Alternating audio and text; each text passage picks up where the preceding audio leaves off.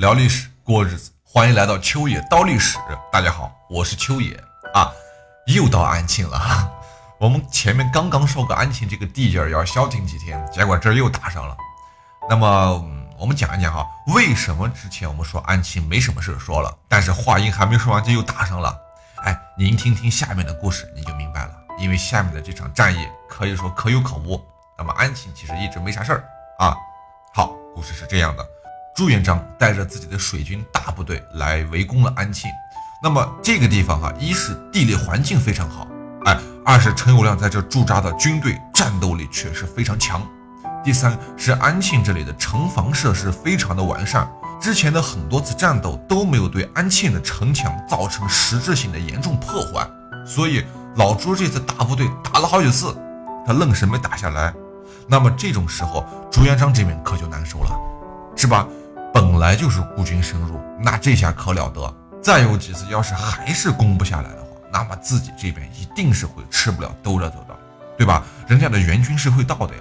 所以正在这个时候，刘伯温再次站了出来，主张他要朱元璋舍安庆不取，不打安庆了。这个地方此时对于朱元璋的战略意义其实并没有那么大了。这是为啥？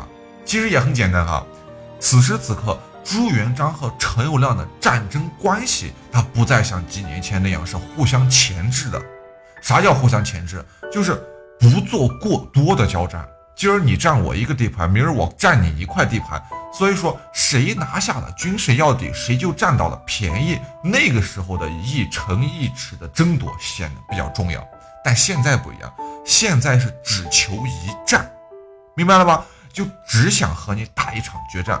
我们已经开始进入到那种拼命的阶段了，那种是不留不留余地的，只打生死仗。所以说，具体的小的一城一池的输赢啊，对于双方的战局影响不是那么大了。谁先拿下对方的主城大本营儿，这会儿谁就是王，输的一方就是死。所以此时的刘伯温才主张我们不要去管安庆了，那地方不重要，是不是？不是说，也不是说安庆不重要，只是此时此刻的重要性。没那么强了，我们现在需要的是先打败了陈友谅再说。打败了陈友谅之后，安庆根本就不用打了，直接接手就可以。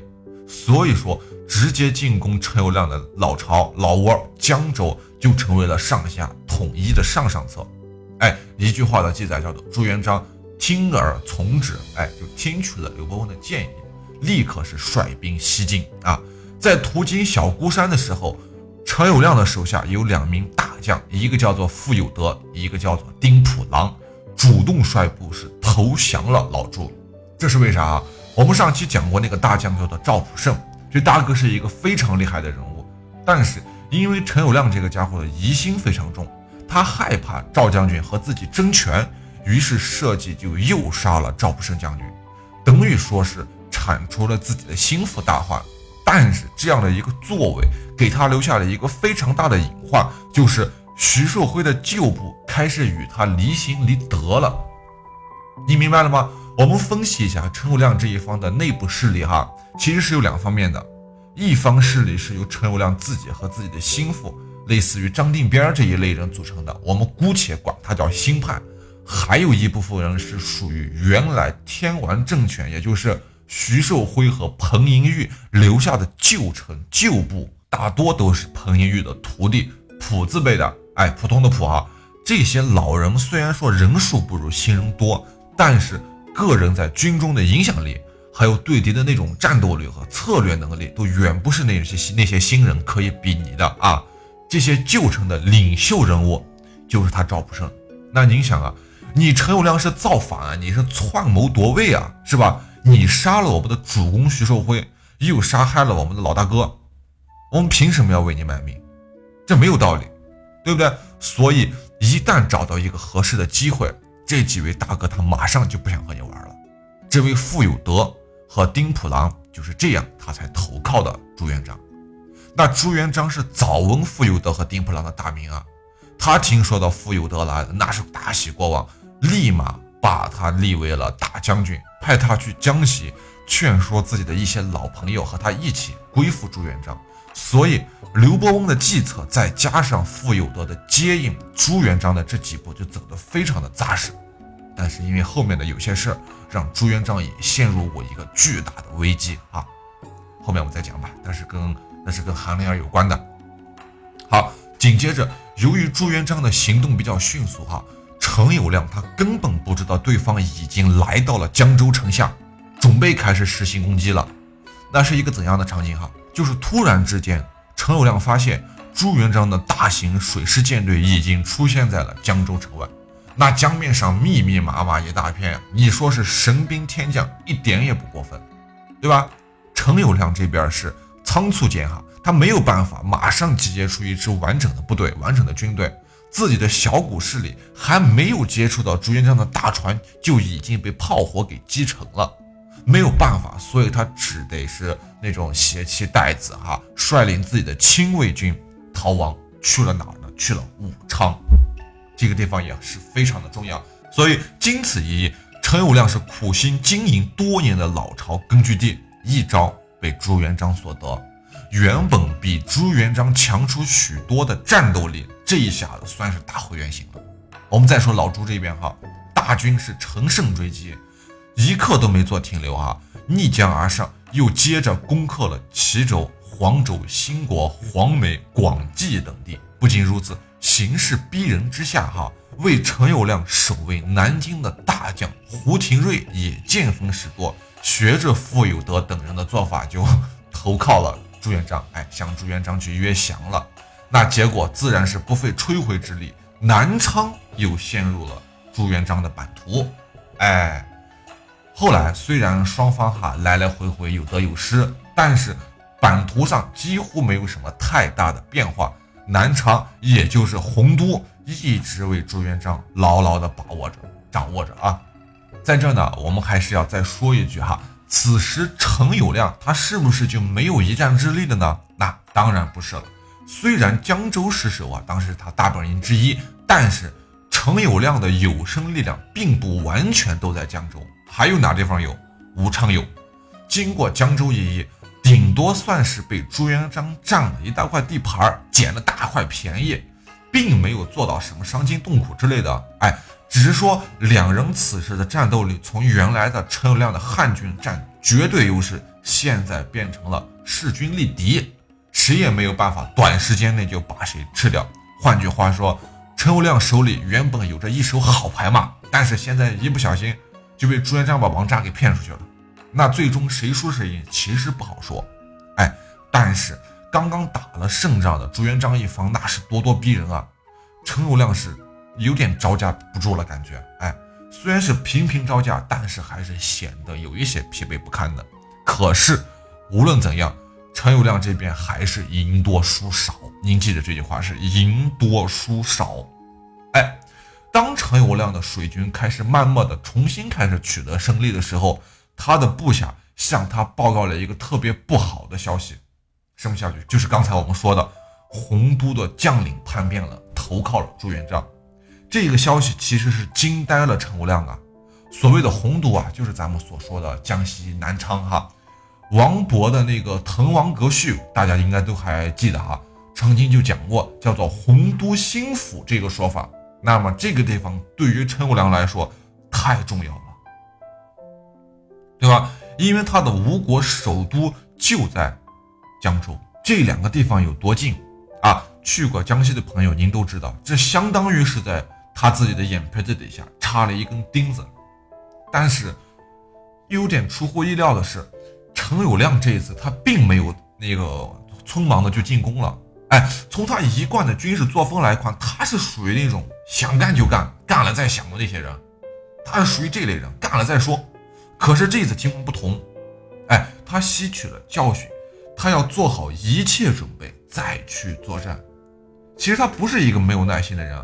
和朱元璋从至正二十一年一直打到二十二年，咱刚才咱们讲的嘛，都是小打小闹。朱元璋在他眼里就是平农，对吧？他没有心思再和你这个贫农闹下去了，所以他在等待一个时机。哎，那么在此之前，能忍就先忍吧。朱元璋，你一定会露出破绽的。等你露出破绽的这一天，我的机会就到了。哎，那他等到这个机会了没有？他确实等到了。哎，至正二十三年，也就是一三六三年的二月，张士诚突然向朱元璋北边的邻居韩林儿和刘福通发动了大规模进攻。他攻击的是韩林儿系红巾军的一个重要据点安丰。哎，这次不是安庆了啊，是安丰，也就是今天的安徽寿县。更为致命的是，韩林儿和刘福通都在城中，明白吧？他们在城里呀，一旦城破，他们俩就完了，是吧？张士诚攻击韩林儿的原因其实非常简单，他在至正十七年哈，那个时候不是跟朱元璋打过一仗吗？他输了。输了之后，他弟弟不是被朱元璋弄死了吗？弄死了以后，他就投靠了元朝，所以他现在是元朝的正规军了，他是政府的军队。所以那个时候，元朝的朝廷最恨谁？那一定是韩宋啊。那个时候，他跟朱元璋其实接触不是很多，为啥？因为中间隔着一个韩宋，他跟韩宋是离得最近了，所以他恨死韩宋了。于是张士诚就顺理成章的去攻打了韩宋政权，哎，顺带他恢复了自己吴国的称号。哎，其实这个时候很奇怪哈，那个，呃，陈友谅他立自己国号是汉，但是内部他称吴。哎，那个朱元璋又封自己是吴国公，他也称吴。东吴那边那就是张士诚的地盘嘛，他自己也称吴。所以说这个吴国号对他们三个来说，哎，都有一定的战略意义吧。所以刘福通在绝望之中啊，他明白徐寿辉是红巾军系统的，但是他不在了。现在的那个红巾军系统是陈友谅在把持着，是吧？而且还是汉政权，跟他都没什么关系了，那就指望谁？你没法指望了，指望不了谁了。所以听到这儿你也明白了，他只有一个人能靠得住，那就是朱元璋，是吧？这会他所谓的那些五虎上将啊，那些什么那个郭泽兴啊，那些人早都死干净了。他只有靠朱元璋，虽然自己没有把都元帅的位置分给他。但是其实他相信，念在同是红巾军的面子上，朱元璋是会来救他的。他向朱元璋送出了求救信，朱元璋收到了，他找来了刘伯温去商量这件事儿。老刘没说话，反倒是先问朱元璋的意见。朱元璋是怎么认为的？他认为一定要救，原因有二：其一，自己是红巾军的人啊，而且韩林儿名义上来说是自己的皇帝。哎，第二点最关键。安丰是应天的门户，如果北方的安丰失守了，应天必然会受到威胁。唇亡齿寒的道理，人人都懂。这又是一个看似无懈可击的理由，是吧？而且做出这个决定的还是朱元璋本人。但是刘福通是反对的，但是他反对又有什么用呢？他没有理由啊，对不对？一切仿佛都在朱元璋的掌握之中。咱们再说说。陈友谅这一边哈，他看到朱元璋要去救韩林儿了，愤恨之下哈，陈友谅大整水军，他命人制作了上千艘的巨型战舰。这个记载可能有一点夸张啊，但是不影响我们解读历史，您可以当做参考。原文是这么说的：这些战舰是皆高数丈，有好几丈那么高，单漆涂饰都刷了红漆去装饰，上下三层，每层可以驰马。又置马栏于其间，还能在船内养马，还能跑，还能赛马。您说这船大不大？是吧？还有船的下方设房板为壁，上下都有厚厚的房板楼板隔开着，置炉数十其中。还有什么叫炉哈？就是小船、小战船，还有几十艘。哎，上下人语不相闻，就是楼上楼下的人说话之间是互相听不到的。那得多厚的楼板，多大的空间，是吧？那就是古代版的航空母舰呀。更令人惊奇的是，陈友谅巨舰皆以巨型的铁皮包裹，极其的坚实。我不知道那个时候到底有没有那么大的铁皮哈，找不到资料，这个找不到资料。他们是怎么焊接的也不知道，反正就是大，而且是空前的大，相比之前输给朱元璋的那些战船还要大得多。哎。书中记载是他纠集六十万兵，我估计不一定有这么多。咱们刨去三分之一，他都还有四十万，这就比朱元璋所有的兵力加起来还要多了。当然，这也是陈友谅所有的家当了。有句话说什么？在近期家属官员空国而来呀！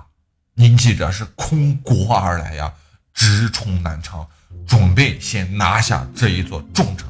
说白了，陈友谅就没打算活着回去。嗨，鄱阳湖大战即将开始。如果您觉得秋叶讲的还不错的话，也请您多多的点赞、分享和打赏。您的每一点支持都是我坚持下去的动力。